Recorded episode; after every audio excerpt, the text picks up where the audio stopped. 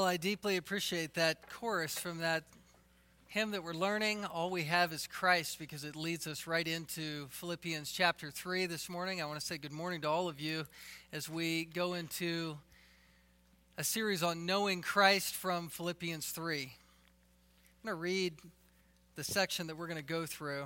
Philippians 3, verses 4 through 7. It's a short section, but it's the beginning of Paul's testimony. Says, Though I myself have reason for confidence in the flesh also, if anyone else thinks he has reason for confidence in the flesh, I have more. Circumcised on the eighth day of the people of Israel, of the tribe of Benjamin, a Hebrew of Hebrews, as to the law, a Pharisee, as to zeal, a persecutor of the church, as to righteousness under the law, blameless. But whatever gain I had, I counted as loss for the sake of Christ. Hallelujah. All I have is Christ. You know, the Word of God guarantees something for you and me.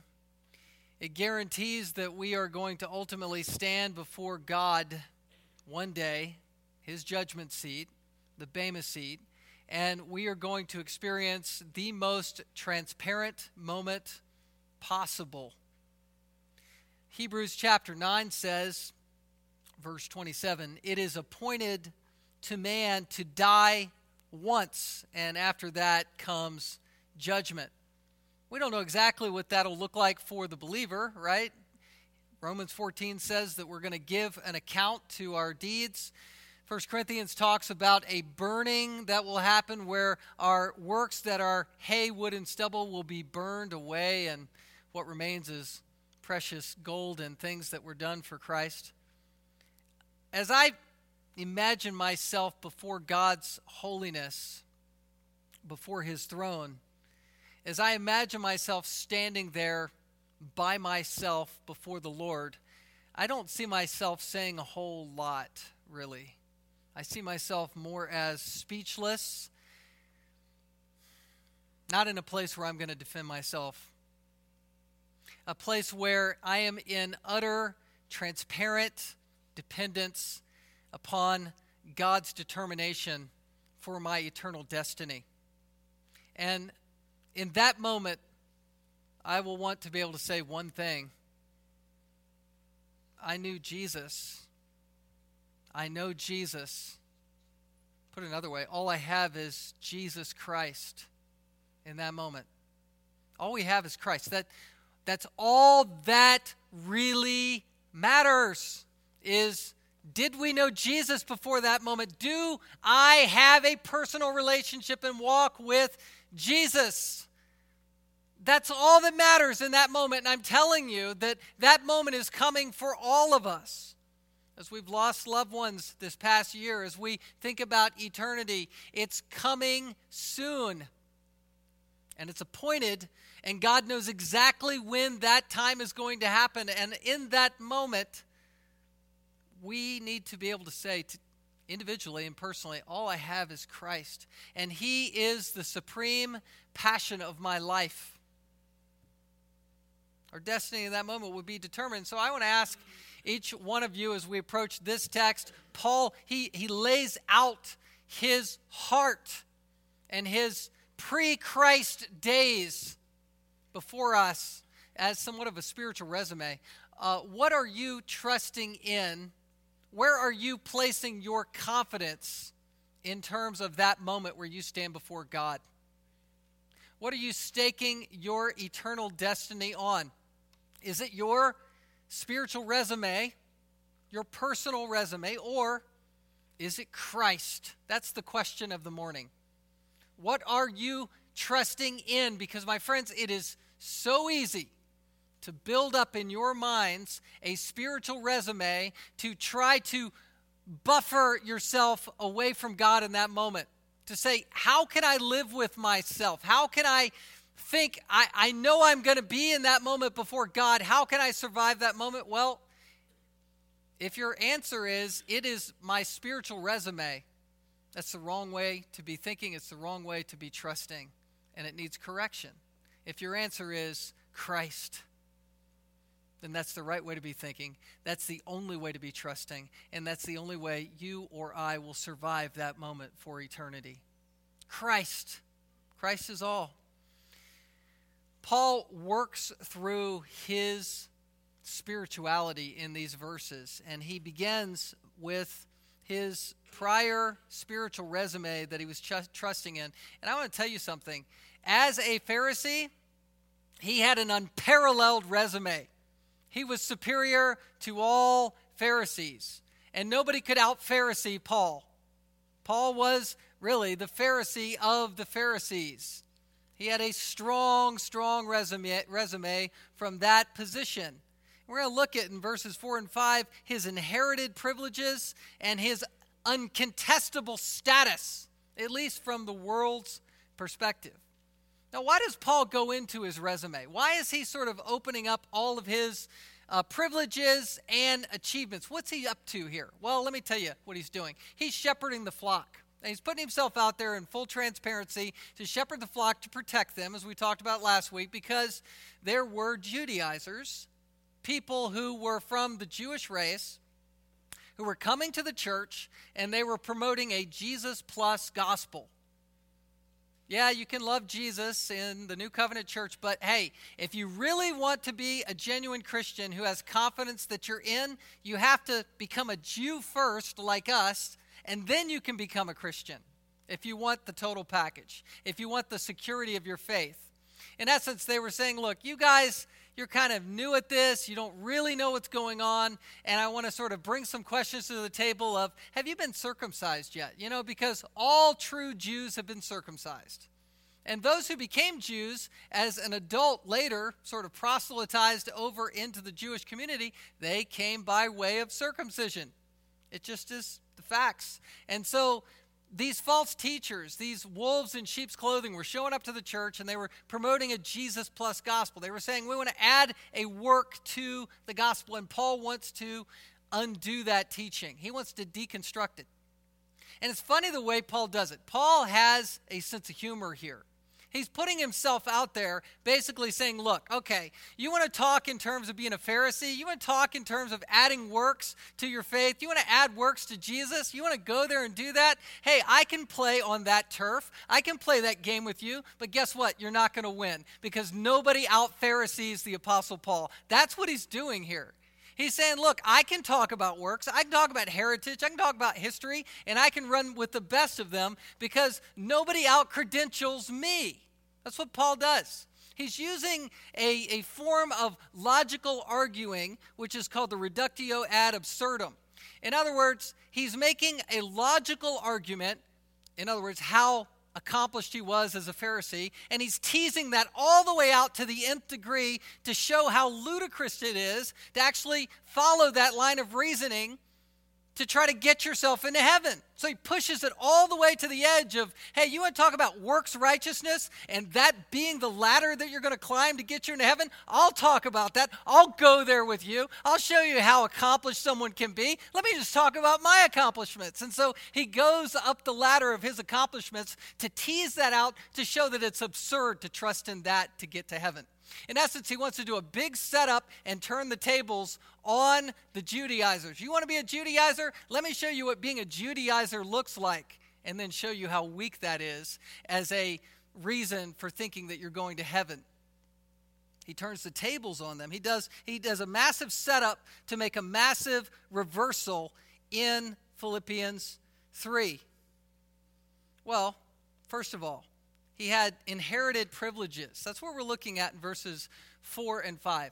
Inherited privileges. We're going to look at four privileges that he has, and then we're going to look at three achievements. He has privileges, things that he inherited, like an Ivy League born child. He's, he's born for greatness without ever lifting a hand. He was born in God's family, being a Jew, in terms of the Old Testament, anyway. He had all the rights and privileges of education and accolades that were just handed to him. It was like he was born with a silver spoon in his mouth. And then after that, we're going to show you from Scripture his achievements, how he didn't just rely on what he'd been given, but he went for it in terms of being a Pharisee. So, first of all, four privileges. He had an uncontestable status, but the first privilege is he kept God's law from birth. Verse 5. He says, circumcised on the eighth day. Well, before I get there, I didn't even read verse 4. Let's go back. Verse 4. Explained it, but I should read it first. Though I myself have reason for confidence in the flesh, also, if anyone else thinks he has reason for confidence in the flesh, I have more. I just wanted to read that because you know what Paul's doing? He's saying it's on. We're going to talk about confidence in the flesh. I'll give you confidence in the flesh. It's on. Now, verse 5. Here we go. First of all, circumcised on the eighth day. In other words, on the eighth day, as a baby, a little Hebrew baby, Saul, who became Paul, he was circumcised. Followed the law perfectly. In other words, he had Jewish parents who signed him up and started him out in the Old Testament law system. To be circumcised um, was basically to say, from birth, I was going to keep the whole law. I'm destined to keep the Old Testament law for my whole life, and I'm going to do it well. We know that Paul was picking up on this idea of circumcision because he had just mentioned it in verse 3. Remember, the Judaizers, these false teachers, were saying, You got to have this happen for you to be in Christ. And he's going, No. Verse 3 here's the definition of, of a Christian we are the circumcision. To be circumcised really isn't talking in terms of the external act. It's talking about being transformed from the inside out. To be circumcised is, according to the Old Testament and the New Testament, to have a circumcision of the heart. It means to be transformed by faith. And you can listen to that again from last week's message. He's saying this is who we are as Christians. Whether you go through that act or not, that really doesn't matter. It's a transformed heart that he's talking about. But he says, I went through that act. And before any of you, as a Philippian church, this flock in Philippi, before any of you ever thought about the idea of being circumcised or that being required of you, I had that done. I mean, that was done as a little baby to me. And so it really isn't a big deal. Secondly, he says, I was racially pure. Look at this in verse 5 again. Of the people of Israel. He's a Jew. Now, he was born in Tarshish. He was born in um, Cilicia, this was a subset of Tarsus. He Acts 22 talks about this. So it's a Greco-Roman culture. He was schooled in the arts of, of Greek literature. He was erudite as a Greek scholar. We see that in Acts 17 on Mars Hill. He was taking on, you know, the scholars and philosophers of the day, giving them something new. He was very bright, but guess what? He was ethnically, racially a Jew. He had parents who were Jews. Unlike Timothy, his, his protege, who had a father who was a Gentile and a mother who was a Jew. He was full blooded Jew. He was, and he's pointing that out. Acts 9 11, Acts 21 39, he, he talks about his Jewishness often. And then, thirdly, he was respected according to his tribe, of the tribe of Benjamin. Why is that significant? I'm just kind of giving you a little bit of a history lesson here. Bear with me. Old Testament talks about the kingdom of God being Israel, where you have the first king who is Saul, the second king who is David, third king, the son of David, Solomon, and then you have a kingdom that divides. And you have two kings um, that divide the kingdom. You have Rehoboam and Jeroboam. The northern kingdom goes to Jeroboam. That 10 tribes of Israel go up there, and that becomes Israel. And then you have Rehoboam who stays, and that is the tribe of Judah and the tribe of Benjamin. And so the tribes that remained were the special tribes. They were, I mean, Paul is saying, look, I was of the tribe of Benjamin. That was the tribe that stayed. That's the strong tribe because it was loyal to the Davidic covenant. And I was part of that. And guess what? Who was Paul named for? Originally, his name was Saul. He was named for the first king of Israel, Saul. And so he's making all of those connections again to say, look, if you want to talk about works righteousness and being on the inside of Judaism and having it all together spiritually for a resume, I'm from the tribe of Benjamin. You can't you can't top that. He had the namesake, the credentials. All right, then, fourthly, he was educated by a master. He was of the Hebrew, he was a Hebrew of Hebrews. What does that mean? Well, not only is pointing to his ethnicity as a Hebrew, it's pointing to his education. His parents, Paul's parents, did not leave him in Tarshish to be educated. Probably as a young boy, a young Hebrew child, maybe 12 years old, they shipped him to Jerusalem. We're going to send you to the motherland, and you're going to be trained by the premier scholar of the day, Gamaliel and this is mentioned explicitly in Acts 22 that he was trained under Gamaliel. I just want to point out something to you. This education was strong. He, he knew Hebrew, he could write Hebrew, and he also knew Greek. So he was interdisciplinary and he was Renaissance. Paul was a very strong scholar and someone who shouldn't just be trifled with in debate. I think a lot of times people put Paul in sort of a subclass idea as this, you know, traveling, wandering missionary who was in and out of prison and he preached Christ and him crucified, and so he kind of dumbed down the message. But if you were to look at Philippians 2 and we were to take time and open that up, Paul said, Look, I didn't come with superior, superiority of speech and wisdom when I preached to you. But guess what? He could have. He could have. He didn't try to out philosophize people, but he could have.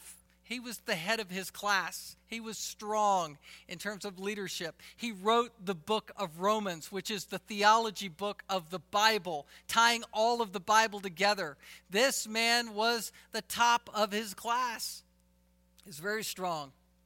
If you just peek back with me at, at Acts chapter 22, I might show it on the screen. Acts 22 the beginning there, he's talking to Jews and trying to witness to them with his testimony. And he says in verse 1 Brothers and fathers, hear the defense that I now make before you. And when they heard that he was addressing them in the Hebrew language, they became even more quiet. In other words, he, you know, he's talking in Greek and he's moving along, and just like at Athens when he would speak, you know, Greek, and, and he also, you know, speaking Koine Greek, and he wrote half of the New Testament in Koine Greek, and then suddenly he, he just changes languages immediately, effortlessly, to minister more personally to Jews, to people who speak Hebrew. This is Paul. He was trained to do this. He was a Jew. So again, he's pointing this out saying, Remember who you're talking to here. Then he moves on into his personal achievements. So we've looked at, you know, four different ways that he inherited privileges, but now three different achievements. Number one, he was affirmed by a title. This is the end of verse 5. As to the law, look at this a Pharisee. There were 6,000 of those only at one time. Out of all the Jews, there was a sect or a club of a collegial um, group of men who were law keepers, and they were the best at it. And there were only 6,000 at one time. They kept a, a strong accounting of who the Pharisees were. And these Pharisees were men of discipline. It was born out of the intertestamental period after the Old Testament, before the dawning of the New Testament. In those 400 years, Phariseeism was born.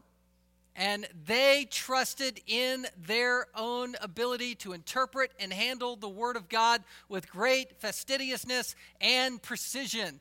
They were the best at it. And Paul reached Pharisee. He did. That was his title that he was clinging to. It means separated one. It's a master interpreter of the law.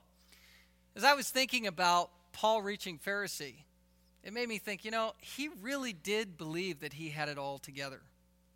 The hypocrisy of being a Pharisee is very scary. You think, oh, well, that's for those Pharisee types. But do we ever trust in our own works righteousness? Don't we think that we sometimes have it all together, that we've done enough to be okay in that judgment moment before God?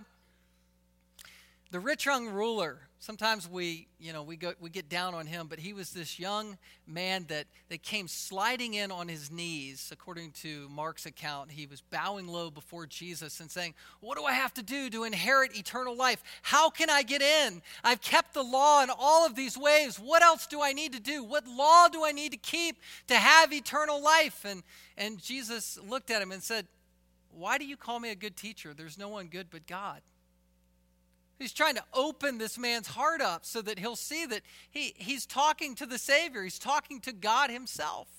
So he's trying to get to this man's heart, and this man's going, okay, I've kept the Ten Commandments. You know, I haven't stolen, I haven't lied, haven't committed adultery, haven't done this, haven't done that. So, so what else do I need to do? Jesus wants to, at that point, completely open him up, open up the idolatry of his heart, where he's trusting. He says, look, just sell all that you have and follow me. And so, what he's doing is he's exposing that man and his need for Christ. The rich young ruler wanted to be a law keeper, like a Pharisee. He wanted to achieve his way into heaven. And Jesus deconstructs that and gets right to his heart and says, You need to let go of the world and follow me. You need to see who you're talking to if you want eternal life. Eternal life is found in Jesus. And this rich young ruler went away sad, it says, and didn't follow Christ. But I think the rich young ruler at some level was better off than Paul. Paul's not even desperately thinking he's in a deficit. He's just going, look, as to the law, Pharisee, I did it. I attained eternal life through works. Well, then he goes on to affirm his passion. Look at this in verse 6. As to zeal, a persecutor of the church. Zeal in any religion is the single highest virtue to be zealous, to be all in and all about your passion for what you're doing is the chief attribute in religion. And Paul was passionate. He was very passionate. And I, he was evil in his heart, and he was a, an executioner. He was what some people have called him to be a, Christ, a Pharisee terrorist. He was a Pharisee terrorist. He terrorized families. But you know why he did it? He did it because he thought he was doing the right thing for who? God. He, he knew that Jesus had been hung on a tree, and the Old Testament says, Cursed is everyone who hangs on a tree. And so he said to himself, Well, the Christian religion, that's all a farce, and, and God cursed Jesus, and so now I'm going to stamp out Christianity in the name of God. He was a zealous Christian pursuer. The word persecutor, it's dioko. It means to pursue, to chase after, to hound, to, to grab people. That was Paul. He was a first sergeant type leader. I mean, this is a guy who not only had the inherited education, not only was accomplished in education all the way up to being a Pharisee, this was a guy who got after it to actually stamp out other movements that he perceived were against his God. He was like the Gestapo that had come to town. Turn back to Acts chapter 22. Again, Paul's testimony. We kind of bumped right up to this, but listen to what he says. Verse 4. Well, verse 3 I'm a Jew, a born in Tarsus in Cilicia, but brought up in this city, educated at the feet of Gamaliel, according to the strict manner of the law of our fathers, being zealous for God as all of you are this day. I persecuted this way to the death, binding and delivering to prison both men and women. Turn back to Acts chapter 7. Remember Stephen and his incredible sermon? He preaches. It comes to a crescendo where in verse 51 he calls the Pharisees and those listening, listening in you stiff necked people, uncircumcised in heart. So he, he knifes them and goes right to the core issue of their hearts. There were people who were unbelieving, and these people flew at him. They were enraged and they put their fingers in their ears. They didn't want to hear what they thought was blasphemy from Stephen. They ground their teeth and went after him. Stephen looked up into heaven and saw Jesus standing there on behalf of Stephen. But by contrast, look at what verse 58 says about Saul, who is Paul. Then they, these are the Sanhedrin, cast him out of the city and stoned him. and the witnesses laid down their garments at the feet of a young man named Saul. That's Paul. Paul is overseeing the execution of Stephen, verse 8, I mean, chapter 8, verse 1, and Saul approved of his ex- execution. And then look at the persecution that, that's happening here and how wide and vast it is. Verse 1 still. And there arose on that day a great persecution against the church in Jerusalem, and they were all scattered throughout the regions of Judea and Samaria except the apostles. Devout men buried Stephen and made great lamentation over him. And then you have, but Saul was ravaging the church. Now stop there. When, when it says he was ravaging the church, it's not just Saul, who is Paul, on assignment with a few families here and there. No, he is the Gestapo Pharisee terrorist in charge, dooming Christianity around cities. Thousands of Christians, thousands of people would come to Christ, and he's trying to shut this multi thousand movement down. That's who this leader was. Paul had gray matter, he had strength of leadership, and he was doing it against the church, ravaging the church like a wolf. And entering house after house, he dragged off men and women and committed them to prison. He's very passionate. And he knew it, and he, he felt horrible about what he had done and made no excuses regarding that. Galatians 1:13 for you have heard of my former life in Judaism. He was a Judaizer. How I persecuted the church of God violently and tried to destroy it. That's Paul. You know what Paul wanted the church to know?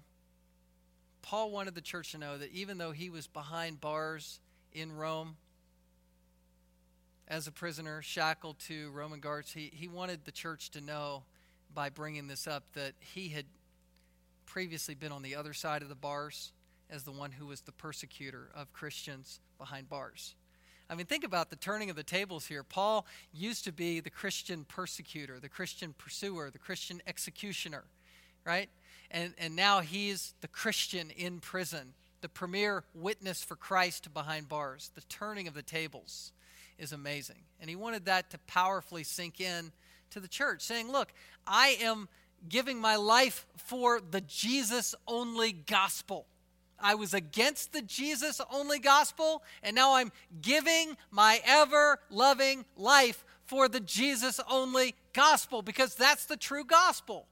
Jesus was, I mean, Paul was concerned for people's souls. He wants the church to be safe on that appointed day of judgment.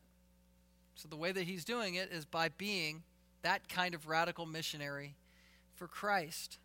So he's affirmed prior to his conversion by his passion, by his title, and then by his righteousness. Look at this back in Philippians 3. By his own righteousness.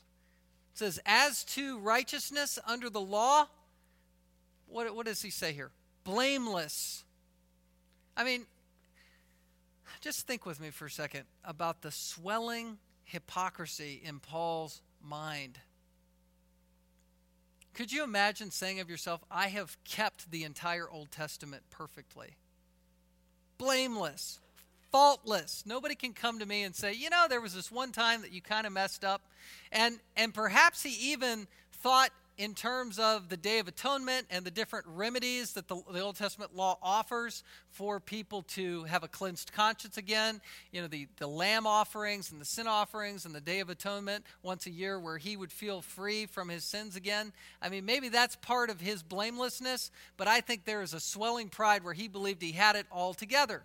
We say, well, you know, that wicked Paul, how could he be that way? But it's so easy for you and me also to use ways and means in Christianity to salve our own consciences. Right? I mean, I'm calling the church to be baptized. I want any one of you to be baptized who's not yet followed the Lord in believer's baptism to come and to get wet for Jesus and to, to stand up in front of all of us and say, Look, I love and proclaim Jesus as my Lord because he's changed my heart. I'm calling kids to that. I'm calling teenagers to that. I'm calling young adults to that, middle aged and seniors. We all need to follow the Lord and celebrate the fact that we've been saved in that way. That's what the Bible calls us to do. Got a Palm Sunday service coming up for that. But I don't want any one of you to do that as some sort of religious rite where you believe that by doing that you're made more righteous before God. I'd rather you hold off and get clear on the gospel first and then bear fruit in keeping with the gospel. Right? I mean, don't observe communion as some kind of saving work that makes you feel better about your position with the Lord. That's not what it means to observe communion. Okay? I mean, it's clear to understand. Don't get involved in needy relationships. There are small group relationships that become like the confessional booth where you're, you're meeting with somebody to tell them your sins again so that you feel right with God. I think it's important to confess our sins. It's very important for us to observe communion, and it's important to be baptized, but never to use any one of those spiritual means of grace as um, an addition point to our salvation. Can't do that. Can't do that. In fact, hypocrisy is, is damning. It's damning to think that you are right with God by what you've done. It, it distances you from the Lord. Well, not only did Paul have this sort of inherited privilege, this unparalleled resume, but secondly, we're going to look in verses, well, we're going to just look at verse 7 this morning, but verses 7 through 11, his unparalleled resolution. And the reason I say that he had an unparalleled resolution is simply this Paul made the most significant resolution that any one of us can make in this life. It's an unparalleled resolve, and that is to follow Christ instead of resting in works. Look at verse 7. But whatever gain I had, I counted as loss for the sake of Christ. This is Paul's radical reversal.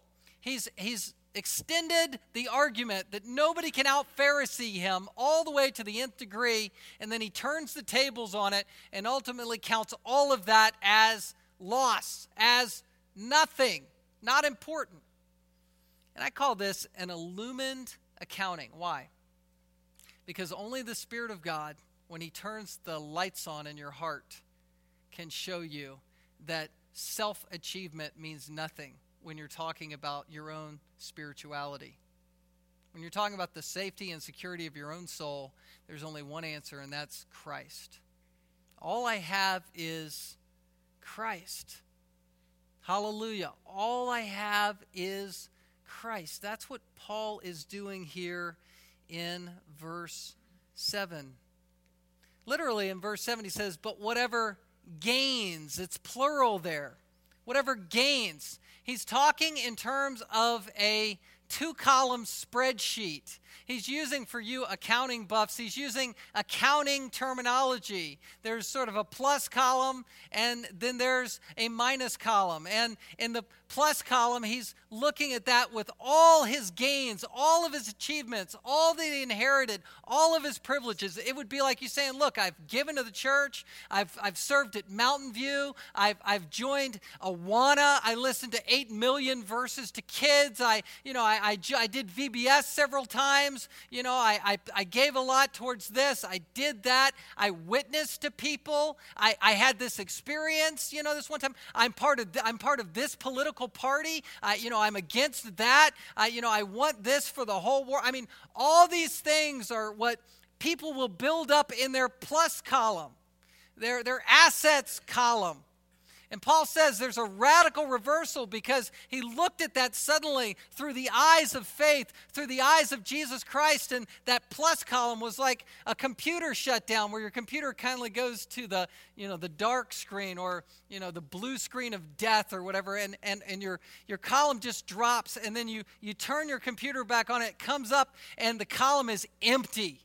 And you see it differently and you go, you know what? This assets column is now deficits. This plus column is now zero. It's the accountant's eye that adds up all the pluses, all the achievement, and, and he has the addition mark, and underneath that, it means nothing. And let me take it one level worse. Trusting in a plus column, trusting in the idea that you're doing something to get yourself into heaven is not only zero, it's damnable. It sends you to hell to trust in your plus column, to believe that you can achieve or create ladder rungs up to heaven by what you do or who you are or what name you have or what family you were born into. All of that is loss. Put in another category, another way, Paul lost a lot of things by coming to Christ. He was the top of his class. He had intellectual relationships, he had friendships, he had accolades. And he became this wandering, traveling, homeless missionary who loved his life and loved his Lord as a single man, getting beaten for the gospel. 1 Corinthians 11. 39 times he got the lash whip on his back. It was 39, not 40, because the 40th blow usually killed the person. So they would hold off one blow. That's why he said 39 times I was beaten. And that happened several times. He's lost at sea, shipwrecked. He was stoned and left for dead. He was imprisoned. Why? All he had was Christ. He knew that that plus column meant nothing, and it was worthwhile to follow Christ. Christ filled his heart. When Christ satisfies you, you realize that everything that you've been trying to satisfy yourself with is just cotton candy. You know, it goes in your mouth, it tastes sweet for a second, it's gone. It doesn't satisfy, it doesn't nourish, it doesn't strengthen, it doesn't fill, it's not enjoyable, it doesn't satisfy. Being converted is verse 7. Let me say this very clearly to you. If your conversion isn't verse 7 like, you need to question whether or not you're converted. It's my job to, to say it straight for your own soul's sake. You, a Christian says the world, it's, it's loss. It didn't satisfy, doesn't satisfy, doesn't earn me favor with God, isn't going to save me. My pride and hypocrisy will condemn me. That's loss. It's empty. All I have is Christ. That's conversion. That's salvation. Not a popular message, but it's Paul's message from verse 7. Paul isn't someone to be just put in, you know, granite stone, P A U L, Paul, as this super Christian that you look at in this way that you say, man, you know, oh, that I could be like Paul, but I'll never be like him, but at least I'm not Judas Iscariot. No, you're either Judas or Paul. Judas, he listened to Jesus, he followed Jesus, he did miracles um, in the name of Jesus, he was empowered by Jesus, he, he was, you know, uh, he, he kept the, the accounting for Jesus. You know, yeah, he sold Jesus out, but, you know, I mean, no, he was, but he was the son of perdition. As Jesus put it, it would have been better that he not be born. He was evil, and he is the picture of the hypocritical Christian the person who thinks they're in, who really is not. He's the branch in John 15 that did not bear fruit, was cut, burned, cut off, burned, and thrown away. That's why Jesus says, bear fruit in keeping with repentance. Bear fruit that remains, John 15. That's a true Christian. Paul was a true Christian, he was a believer. A lot of people, I've heard it said, you know, they get very sad over things that they lose, you know, a house fire. You know, say, man, I, I, would grab those pictures. I mean, nowadays we have the cloud, right, when you send our pictures away. But all that, you know, I, what would I lose? But in Christ, the house fire happens. And you say, man, that was really hard, but all I have is Christ. There, there's a little glimmer of hope, even in the worst catastrophe, and you just know it's there in seed form, don't you? In your heart that you have Christ, even with the worst of circumstances, you have Jesus. That's verse 7. Everything is loss for the sake of Christ. These are losses, these are deficits. You've got the two columns. You've got the what you thought were your assets that became deficits, and then you have the second column, which is Christ. You know, who humbled who humbled Paul to have this turning point moment? It was the only person that could out righteousness Paul. I mean, Paul said, You can't out Pharisee me, boys. But you know what? Someone out righteous to me, and that was Jesus. The only person that could humble Paul was Jesus. Look at look back at Acts chapter 9 real quickly. Acts 9. You saw verse 1, he's breathing threats and murder against the disciples of the Lord went to the high priest and he asked him for letters to the synagogues at Damascus so that if he found any belonging to the way, which is the church, men or women, he might bring them bound to Jerusalem. Now, as he went on his way, he approached Damascus, and suddenly a light from heaven shone around him. And falling to the ground, he heard a voice saying to him, Saul, Saul, why are you persecuting me? And he said, Who are you, Lord? He said, I am Jesus whom you are persecuting. Face to face with Jesus. And I love what happens. verse 7 the men who were traveling with him stood speechless, hearing the voice but seeing no one. Saul rose from the ground, and although his eyes were open, he saw what? Nothing. So which eyes were open? Well, his physical eyes were open, but his spiritual eyes had been opened. 2 Corinthians chapter 4 is the testimony that he gives of this, that the light of the knowledge of the glory of God had shone in the face of Jesus Christ. That was the action that was happening in Paul's heart by the Holy Spirit, where you say, Jesus, I see you. And you're all that I have, and you're the treasure. You're the pearl of great price. I'd sell everything for this pearl. I found treasure that satisfies Finally. But I love how Jesus deals with Saul. He blinds him. You know why I think Jesus blinded Saul? It wasn't just to be a symbol of the gospel. It was it was to humble Paul. I I you know, I've never really been blinded very long, maybe just the sunlight, but I was talking to a guy at uh, one of the volleyball matches yesterday and here at Grace and and he was talking about how he had LASIK surgery done, and he was kind of joking around with me because we're sitting across the South Gym auditorium, and he says, "Hey, you know, let me show you how how good my farsightedness is now." And he said, "Read those words on the bottom line of that, you know, poster." And I'm going, "Uh." Tele, and he's going, it's telephone, you know, it's telephone. That's what that says. And, and the numbers are dot, dot, 907, dot, dot, dot. And I'm like, wow, okay, you know, I didn't get all that. So I was humbled. But he then went transparent with me and said, You know, I doing LASIK surgery was great for me, but it was also very scary because for a few moments after you go through that surgery, you're completely blind. And he said, Those four or five minutes are the longest moments of your life. I'm thinking, wow, you know, how helpless do you feel if you suddenly become blind? And people overcome that as a handicap with their other senses, and I understand that. But being blinded like Saul was, who became Paul, was humbling for him to show him all he had was Christ. And he did gain his eyesight back again. The scales fell from his eyes, and he was baptized in the Holy Spirit, and he became a preacher of the gospel immediately. And I sort of read through his testimony a bit. You know, he preached in Damascus. He, he gained favor with the disciples in Damascus. He gained favor through the relationship with Barnabas and Ananias. And then he went to the backside of the desert in Arabia. Galatians 1 talks about where he distanced himself from the apostles initially to gain credibility and time with the Lord and grow spiritually. And then he entered into um, fellowship with the apostles and became a significant leader in the early church. But it was all through humility. He couldn't trust his plus column. So please don't do that. If you're trusting in a work or your works, if God is revealing that to you, please repent of that.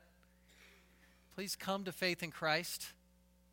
See that Christ is your everything.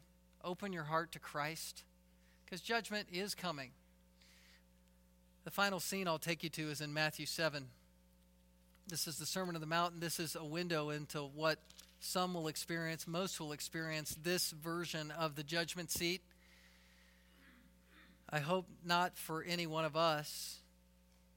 Jesus put it this way in verse 27 of chapter 7 Not everyone who says to me, Lord, Lord, will enter the kingdom of heaven, but the one who does the will of my Father who is in heaven.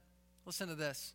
On that day, many will say to me, Lord, Lord, did we not prophesy in your name and cast out demons in your name and do mighty works in your name? Stop there. Do you see the compiling of the plus column category that that person is doing? That's a very scary way to be, trying to defend yourself before a holy God.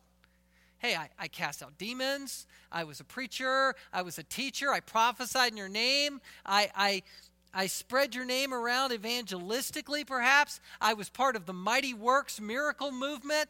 Uh, I, there's no way that I, we can't know each other, right? There's not a problem here because I'm in. I was empowered by you. But here's the issue. Verse 23 And then I will declare to them, and these are the most horrifying words in all the Bible to me I never knew you. Depart from me, you workers of lawlessness. You know, the difference between heaven and hell for you is whether you know Christ now. Don't be in the too late moment. It's too late now because you're standing before God and you're under judgment. Come to Christ now. Know Him personally now.